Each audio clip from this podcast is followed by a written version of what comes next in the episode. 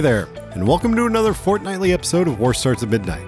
I'm Chris Gallagher. And I'm Jacob Graves. On today's show, Maxx Crawford returns to discuss Chris's war crime, Roadhouse. Plus, I've got a double IPA you should try next time you visit the Double Deuce, and we've each got something you should totally check out in really rad recommendations. But first,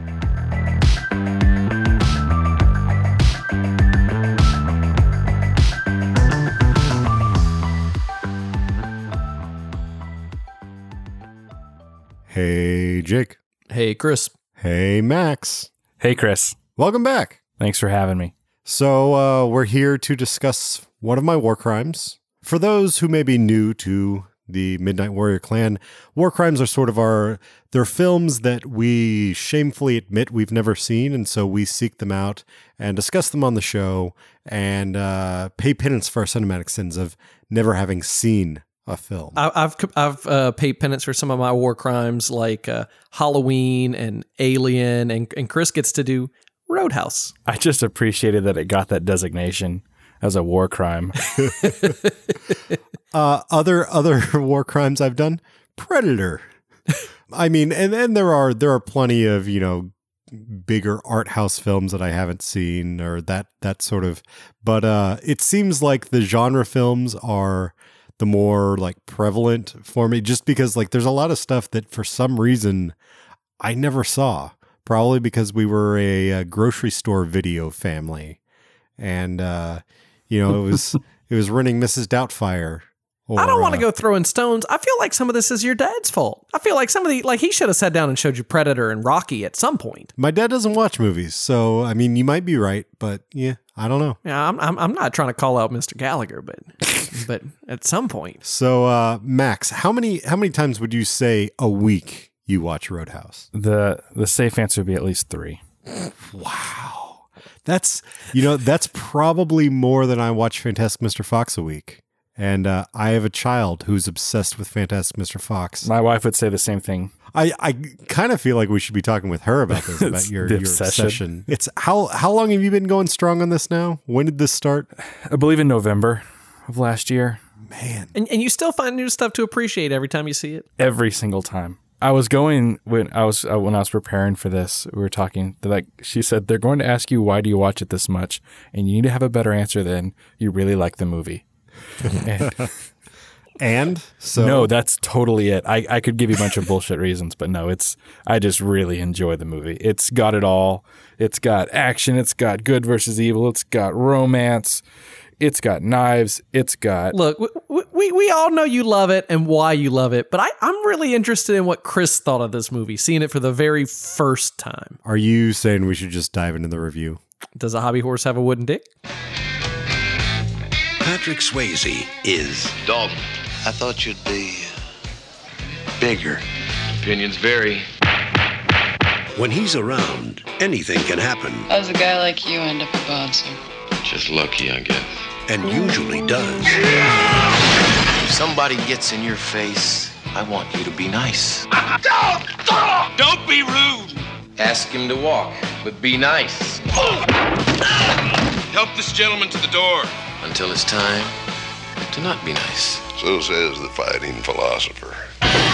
He may be hard to handle, I keep talking, you're gonna go off thinking I'm a nice guy. I know you're not a nice guy. but he's easy to like. What's the matter, Dalton? Don't you like women? The worst I ever had was wonderful. He's not what you'd expect, I thought you'd be bigger. but there's one thing you can count on. He's the best friend a good time ever had. You guys tired? Doc, I'll get all the sleep I need and I'm dead.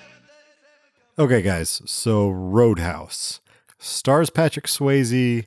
He plays a guy named Dalton. Dalton is his Maxx, first name or last name? uh, it's his last name, first name James. James Dalton.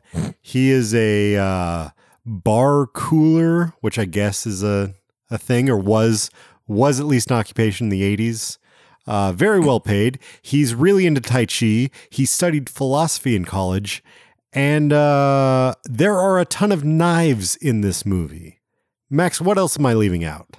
Uh, you're leaving out the Bigfoot monster truck, which makes a beautiful cameo. Uh, you're missing out on the blind rock sensation, uh, Jeff Healey, Oh, right. Of course. Yeah. and you're missing one of the most action-packed, crowded ball barroom brawls since Westworld. I think I said this last time you were on the show. That brawl goes on for for uh, seven minutes. If I had, I didn't time it, but it just keeps going.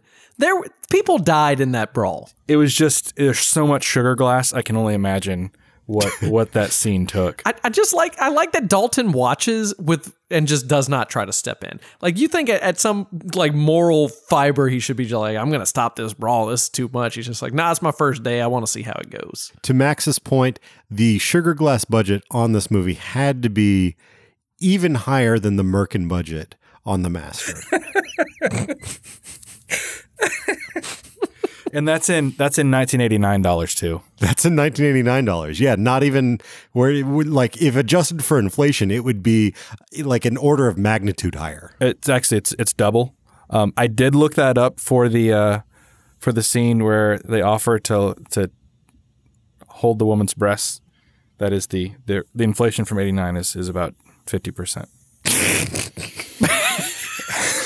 Oh gosh. Okay. That, and that wasn't me preparing for this movie. I just that's in in my watchings. I was like, ah, I wonder what wonder what twenty dollars was in 1989.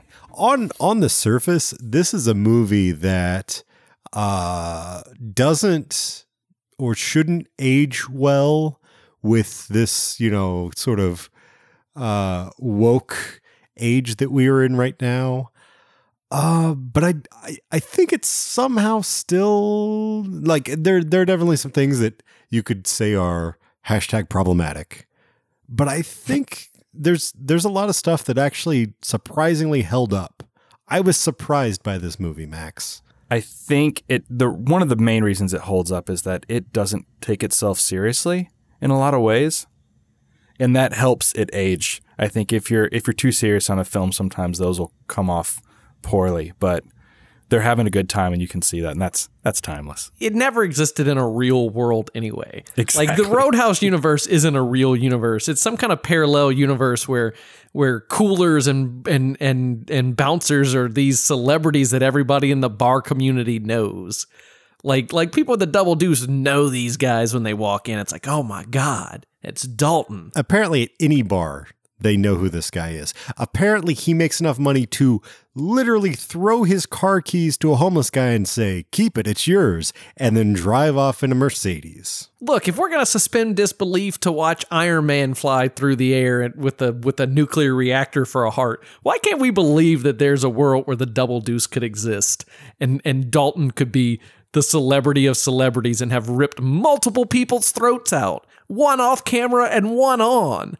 And that the most dramatic part of the movie is going to be where he chooses not to rip a man's throat out. If that's not if that's not a climax, I don't know what is. Which is then totally undermined by the weird like that's that was the thing that I was not prepared for this with this movie is like the if it was handled with a different tone, this would totally be a horror movie. Like everything builds up to like a uh, straw dogs or that sort of like outsider comes into a town where nobody likes him sort of situation. Uh, but it's not played for horror. It's played for we're in the 80s. and so it it culminates in this ending that is like kind of out of left field, but you've seen enough knives and people stabbed with knives up to this point where you're like, yeah, well, okay, I guess that's I guess that's how we're gonna end it.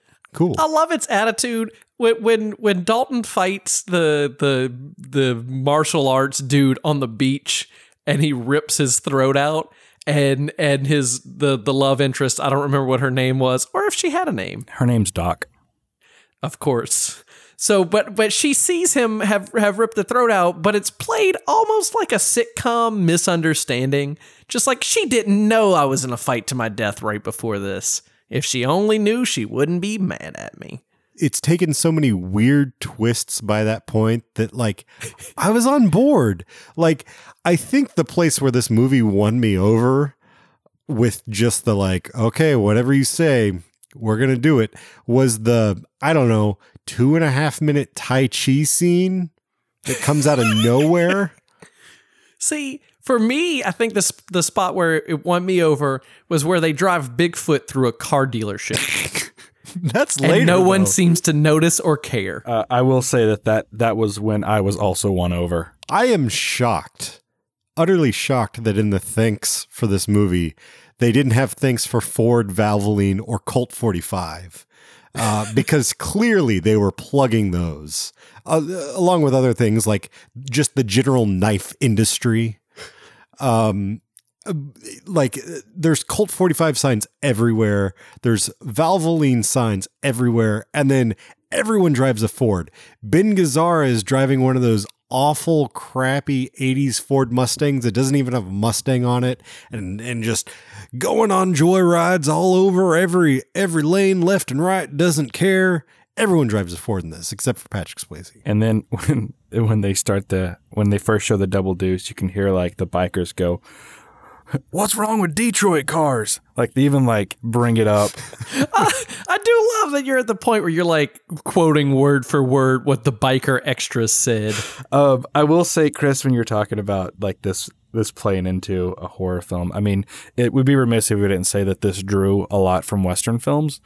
Uh, specifically, I mean, he's he's the hired gun to clean up the town. Um, Sure. I will say, where the hell is the police force? Just in general, there's no cops at all. Uh, there was a scene they shot where they introduced the sheriff that was cut from the film because the original uh, length of it was like three and a half hours, and they had to trim it down. Um, so there Is- was like there's a available? bunch there's a cut bunch of plot lines that got cut um, uh, because of that, which adds to the campiness because they still have a couple pieces in there that make no sense whatsoever. For example, uh, Carrie Ann singing just in the middle of the That was totally unexplained in the movie. Is there? Are you saying there's a whole Carrie Ann subplot that we there's a there's a whole Carrie Ann subplot. Um, in fact, there were scenes shot with her and Dalton, like in a car, where she asked Dalton, "Do you like women or do you like men?" Like where she questions his sexuality. Hey, Chris, you remember that time that Carrie Ann saw Dalton's butt in the movie and it didn't go anywhere? Yep, I sure I do. forgot about that until just now. so I know this film really kind of seemed like a a star vehicle for Patrick, as he was basically the the only real, I think, actor of substance outside of maybe Sam Elliott. What did you guys think of the other uh, the other casting? I'm glad you asked that because I actually like throughout the movie I was wondering like, do you think the Coen brothers were fans of this movie? Because we've got Sam Elliott, and then we've also got Ben Gazzara, and Ben Gazzara sort of playing as Brad Wesley. He's sort of the same character as Jackie Treehorn from The Big Lebowski. Um, I think Patrick Swayze is definitely the one who carries this movie.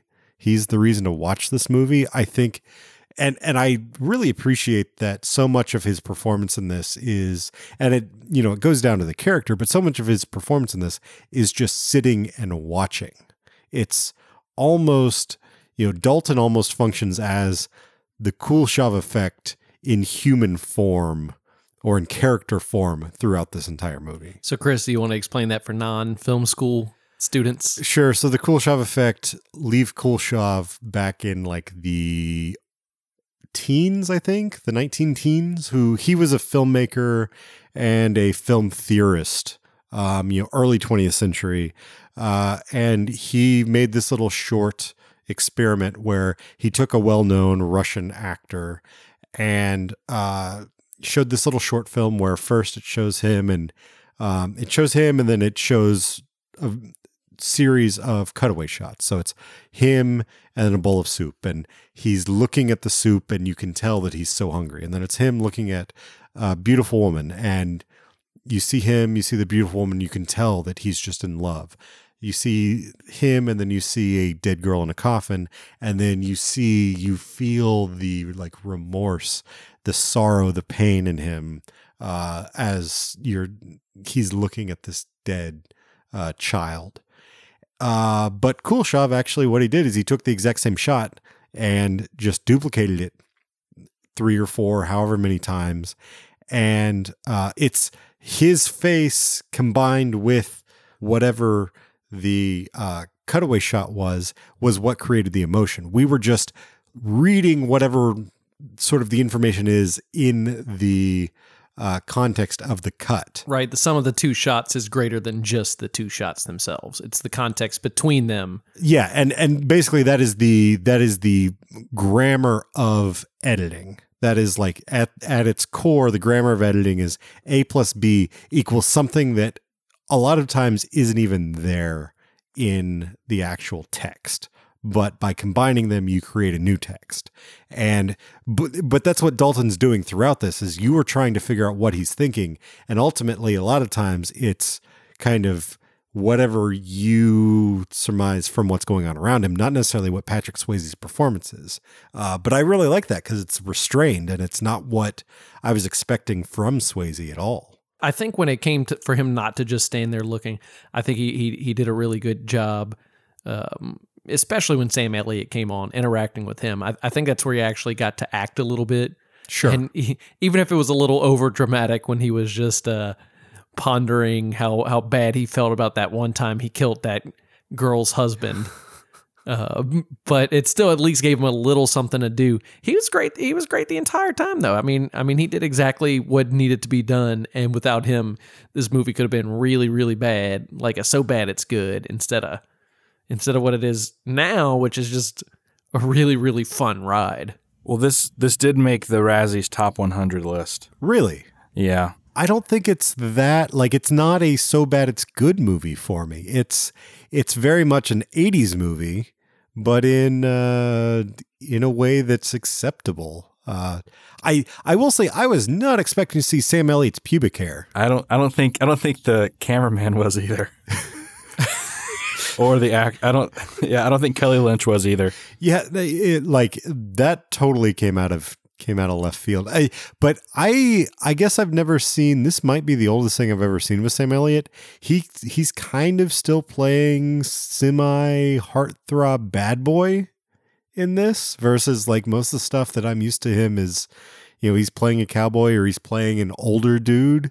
Um, it was fun to see him in that sort of you know, obviously he's a he's a silver fox still, but uh, a little more, you know, spry and vibrant. It was uh I really enjoyed Elliott's performance in this too. Yeah, he he plays a role that you don't see too much, which is older but still heartthrob, but going going a little bit silver, and he's tough, but he's skinny. He's not but like it was an interesting role. But but back to the the so bad it's good thing. The reason I think this doesn't fall into the so bad it's good category is because I think it achieved what it was trying to do. I'm not laughing at the movie. The movie has a bizarre world that it's building, but it's doing it in a way that no other movie does. Like it's just this is a bizarre world and this is a story within this bizarre world. They're not failing at conveying that world to me.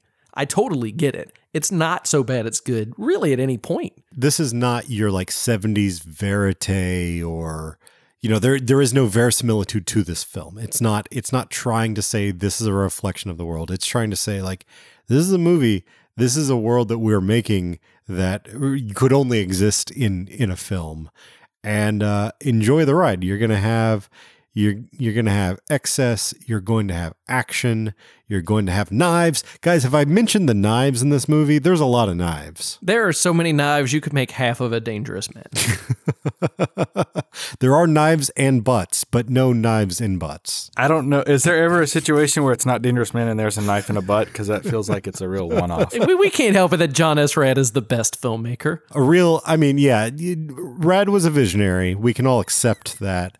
Um, but here's the thing he probably filmed that scene back in like 1984, and still for 20 years, no one else put a knife in a butt. Can you believe that? No, I think he might have filmed those scenes right after he saw Roadhouse. Yeah, we don't know when. I mean, clearly she was still uh, she she was still in the cast at that point. She hadn't decided this has taken 10 years of my life. I can't do anymore. Uh, so it's probably yeah, early 90s would be the max.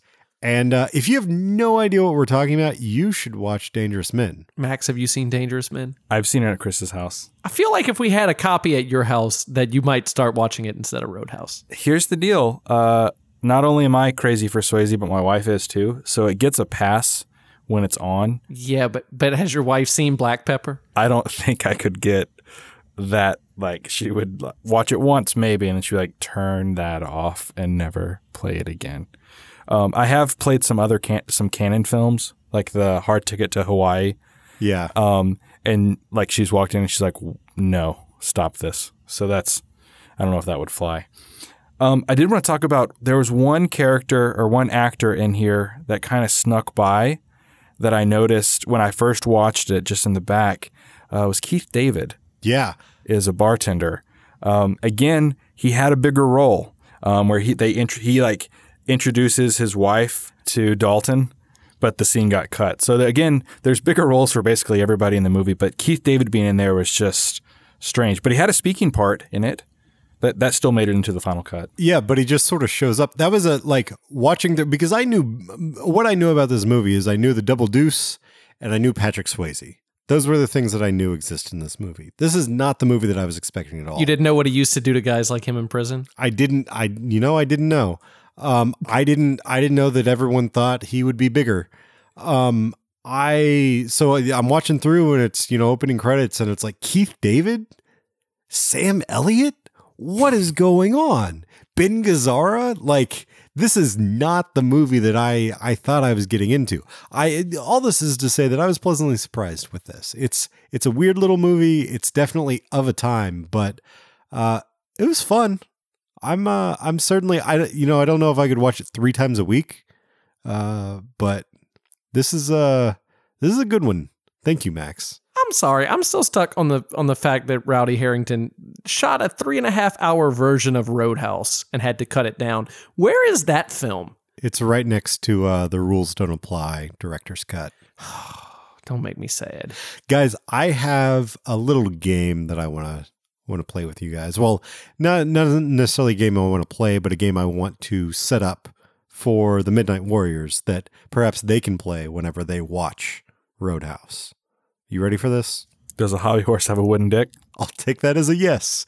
So, guys, I would like to uh, come up with our own rules for the Roadhouse drinking game. I have a few here uh, that I've laid out, but I would like you to contribute your own if you if you got them. So let me let me just start out. Um, drink every time someone pulls a knife. Have I mentioned there's a lot of knives in this movie? Can you sip every time somebody does something that wouldn't be allowed in a film made in 2018? Ooh, that's a good one. And, and sipping's probably the right choice there too. We don't want anyone to die. Right. Uh, take a shot uh, anytime there's an on-screen tracheotomy. Okay, so I've got an, another one. It's sort of part B to my first one. So drink every time you see someone pull a knife. But if the blade is longer than four inches, and you'll just have to guesstimate here, uh, you need to finish your drink. One of the lines I loved in this movie, there, there's so much stabbing and fist fighting and throat ripping going out, and and then that one guy says, "I'm gonna kill you the old fashioned way," and pulls out a gun. But also, wasn't that the same guy who uh, used to do things to guys in prison? Yes. Okay. Yes. Yeah. He just, I don't think he understand how words worked. I think, I think we can give him a pass just because he, he, he was like Shooter McGavin saying, I eat pieces of shit like you for breakfast. That's exactly. that's exactly it. Oh my god. Can, can you can you drink every time that guy's on screen? just on screen when you see Jimmy, just take a drink. I'm sorry, I knew he had a name. Why didn't I ask you, Maxx? So, so I've got a punny rule here. Uh, you should take shots every time a pool cue is used as a weapon. Uh, Huh? Huh? So um, I've got if anybody comments on Dalton's size, uh, when you see Bigfoot at all, um, if someone speaks Spanish, uh, and then this one is actually like this is where I'm like because I've watched this movie too many times. If you were to finish your drink when you when they say dick, I think you're going to drink three times. Um, so when they say like like like uh there's just they they'll use like dick they calls them dickless or like I'm sure not going to show you my dick like there's a there's a few times when they do it that, Does a hobby horse have a wooden dick? yeah exactly so there's there's like and, and they're pretty spaced out they're spaced out far enough that that's like an actual decent like if I was really making a game that would be a safe like marker So what's the one that I'm most concerned with is I thought you would be bigger. Is that a drink? Is that a what are we? you would have you would have to do a sip again we Yeah. got to play it safe here Uh, I I've also got drink every time a shotgun is cocked. which uh, you know doesn't happen throughout most of this movie. But the third act, there's a lot. Like I'm pretty sure there are guys who cock their shotguns, do not fire them, and then cock them again 30 seconds later. okay, I've got just two more. So penultimate is shots when a knife is lethal. So for those of you playing at home, that's three rules about knives. Uh, and then finally, butt chug after every death by taxidermized trophy animal. But but but Hold on, Jake. I know where you're going with this. I know what you're going to say. You're going to say no one dies by taxidermized trophy animal, which is true. but if you play this with a friend who's never seen Roadhouse, by the time they realize that that dude didn't die by polar bear, it Tinker, just Tinker, fell on Tinker him. didn't die. Tinker, as he said, polar bear fell on me. Uh, they've already put a beer in their butt. are, is this friend not going to notice that you're not putting a beer in your butt? They do it first. You you say, "Hey man, I'll assist you. You assist me," and then and then you say, "Oh look, a knife. Better drink." I feel like the real loser is you for assisting your friend doing a butt chug.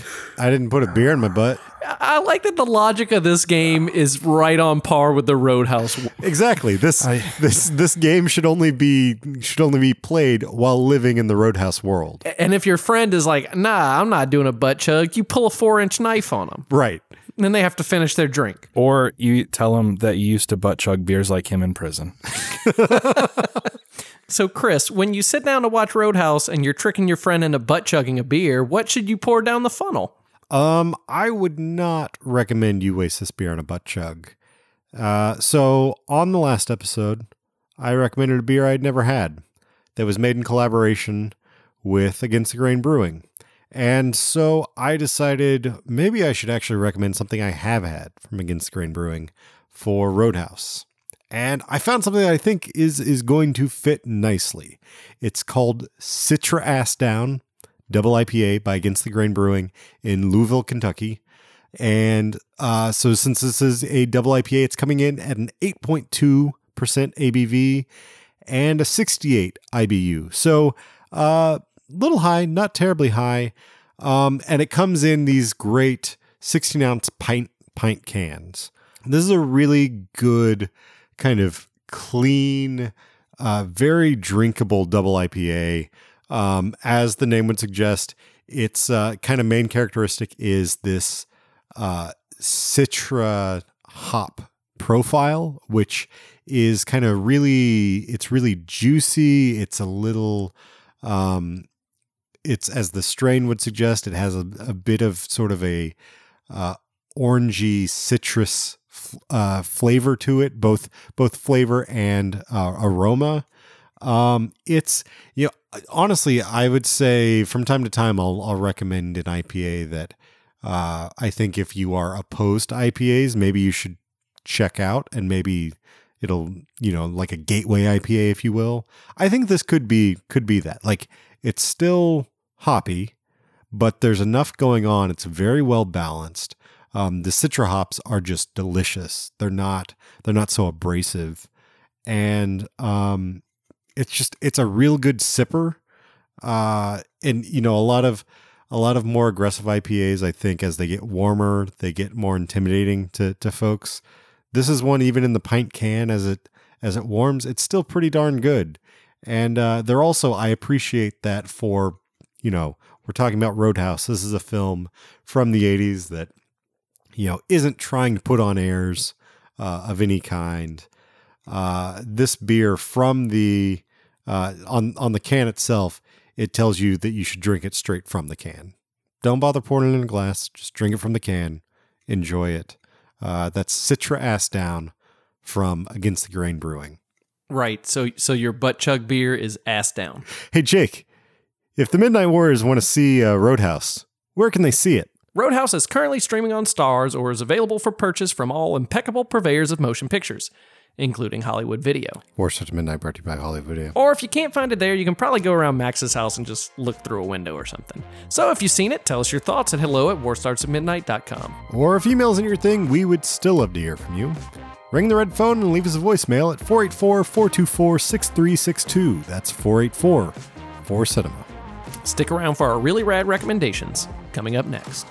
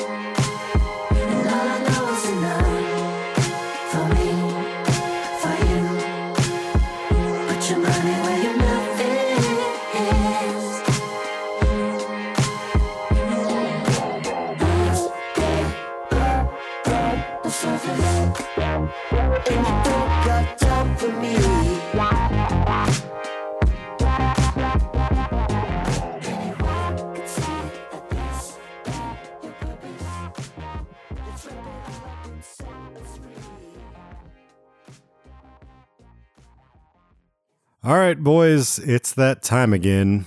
Last call. It's time for really rad recommendations. Max, since you're our guest, uh, would you mind going first? My recommendation also has Patrick, also stars Patrick Swayze in it, and that is the 1991 film uh, Point Break, uh, also starring Keanu Reeves. Also, another war crime for me. And a war crime for me as well. There is another actress that was also in Roadhouse that is in Point Break, Oh, really? and that's Julie Michaels, who plays Denise. Who? Um, man, okay. Well, I'm gonna tell you guys the scene. They they do a raid on a house, and there's a girl taking a shower, and she nakedly beats the shit out of Keanu Reeves. That's Denise. Oh, you're talking about the movie I haven't seen. I'm talking about the movie you haven't seen. Okay. Who But was, the, who was who's she in Denise in, this movie? the naked, the the main squeeze, like Denise, like the the blonde haired girl, not Kelly Lynch. Oh, The girl who does, yeah, Oh, like, the yeah. one who got striptease. beat for hitting on Dalton? Yep. Gotcha. But if you've seen Point Break and you've seen Roadhouse, it's amazing fact because like, is it gonna be the naked girl in the shower who beats the shit out of Keanu Reeves? And it is, and that's hilarious. Point Break is available on Crackle and the other usual places. awesome. I need to check it out. Jake, what do you got? Uh, so I wanted to recommend something a little more recent than Point Break. Uh, so I went with 1992's Pure Country, starring George Strait. Have you seen Pure Country, Chris? You know, I haven't seen Pure Country. I'm not sure it's a war crime, but convince me. so it is very, very underrated. I, I feel like George Strait could have been a movie star, and as far as like pop or country stars who were like, I'm going to act in a movie, with the possible exception of Kris Kristofferson, he's the best at it. Like he he he really does a good job in this movie. Wrong. he does Wrong. Who? Dwight Yoakam, motherfucker. Oh yeah, you're right. Dwight Yoakam's number one, and then Kristofferson, and then then George Strait, as far as country actors go. But George Strait in this movie is kind of playing in his wheelhouse. He's playing a country star who has gone too pop. And there's too much loud guitar and smoke, and, and he, he's sick of the whole thing. So he just abandons his tour to go out and, and live the life uh, that that he remembers, you know, on a farm working and all that stuff. So so kind of kind of reminds me a little bit of Roadhouse in a couple ways. But the the main thing that made me think of Pure Country is I saw that bartender with the the the dirty stash, and I said, "Is that is that George Strait's friend from Pure Country?" And I, I looked up the actor's name, and it was John Doe. And I said, "I'm never finding this because this is obviously a, a a name where he disavowed the role." No, his name's John Doe. yep, that's the actor's name. So, uh, yeah, so so you can find this to stream anywhere you rent movies. I, I can't find it streaming anywhere, but you know, three bucks, four bucks, you can see it anywhere. So Uh, naked George Strait butt. I, d- I don't recall, and I'm gonna go out on a limb and say no. But Okay. that being said, I've only ever seen it on CMT, so it's possible. Fair. Okay. Uh, so so Chris, what what are you recommending, and is it newer than 1992? Uh no, actually my recommendation comes from well, it it comes from 1976 or 1978 depending on which version you watch. Let me explain. uh, with Ben Gazzara playing sort of a uh, two bit gangstery dude. I'm going to actually recommend the John Cassavetes film, The Killing of a Chinese Bookie, in which Ben Gazzara plays kind of a he's not he's not really a gangstery dude, but he's uh, he's a businessman who gets himself in a hard place, and as the title would su- would suggest, to get out of a gambling debt, has to assassinate a Chinese bookie. Um, so there's there's two cuts of this. There's the original theatrical cut that came out in 1976, and then the director's cut that came out a couple years later in 78, which is actually the rare occurrence where a director's cut is shorter than the original release. And basically, Cassavetes was under the gun, had to get uh, this out for distribution uh, to meet a deadline. And so he kind of, before he was fully finished forming uh, the film, released it. Decided he was still unhappy with it, went back, uh, chopped some stuff down, made it a little more concise, and re released it. I actually kind of rather, I mean, I guess it kind of depends on my mood, but I, I rather like the 76 version. I think it gives you a little more of the atmosphere of of the film. I mean, it's basically what I've told you of the plot is the plot of the the movie. There's not a whole lot more to it, but the entire movie is about the atmosphere, and you get more of that atmosphere in the 76 version. Uh, that said, maybe if you're not into like more languid or John, if, if this is your first John Cassavetes, 78 might be the best way to jump into this. Gazzara is great. Um, he plays this, uh, he's a kind of small time businessman. He runs a uh, kind of, it's, it's a brothel sort of, or a strip joint that does all of these uh, but it's not it's not just you know women up taking their clothes off. He actually orchestrates uh, musical numbers, and he takes a lot of pride in what he does. And uh, it's a it's a very interesting little uh, establishment that he's got. He's got sort of a, a family in in his club, and he respects them, and he he treats them like family. And so it's it's sort of about. I mean, really, it's about sort of this slice of life. Um, and then the the whole he's got to kill a guy is just this unfortunate thing in the background that's throwing a wrench in his uh, this life that he's built for himself. Um, I don't know if this sounds at all interesting to you at all. This was my introduction to John Cassavetes and made me fall in love with his very idiosyncratic style of filmmaking. His, you know, the verisimilitude of his stuff. Very, very much the opposite of everything we've been talking about with Roadhouse, but with him popping up in this sort of baddie as this baddie character, I couldn't resist the opportunity to recommend The Killing of a Chinese Bookie uh, because it's it's one of my favorites. It's still my favorite John Cassavetes. And it's available right now on Filmstruck, so you should watch it there. And if you don't have Filmstruck, you should subscribe, and then you should watch it there.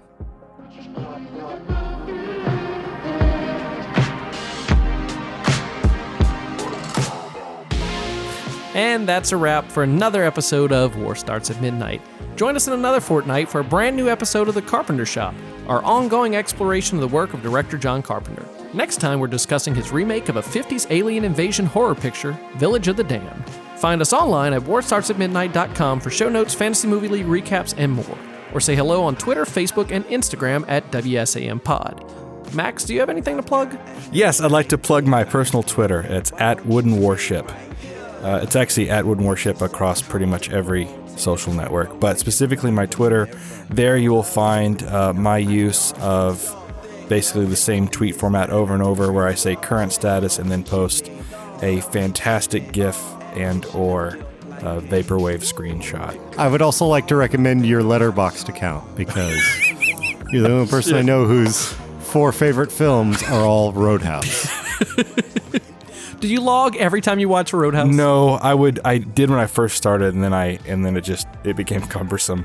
Um, but my bio, my bio on my letterboxd is I've seen Roadhouse more than you have. Well, if you enjoy the show as much as Max enjoys Roadhouse, rate and subscribe to it on Apple Podcasts or wherever you listen to fine audio programming. It'll help us grow the Midnight Warrior clan, and it'll make you feel awesome. On the other hand, if you're the trolling type who simply hate listening through these credits, go ahead and tell us everything we got wrong at hello at warstartsmidnight.com. Or if you're a narcissist, you can leave us a voicemail and see if we play it. Just ring that bright red telephone at 484 424 6362. The War Starts at Midnight theme song was produced by Justin Streck. And shout out to Sports for the featured music on this week's show. Find out more at sportsbandok.com. Thanks for listening, folks. A polar bear fell on me. Mind your own business, Dad.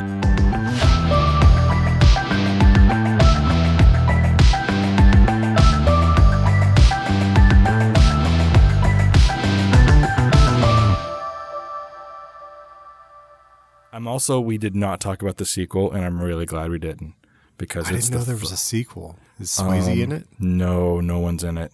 Um, it's horrible. Um, Is they it like just the cast of Grease 2? It's the cast of Grease, it, but you don't even get Frenchie in it. Um, it's garbage. So it's Roadhouse Two. Um, I've not seen it, um, but it has.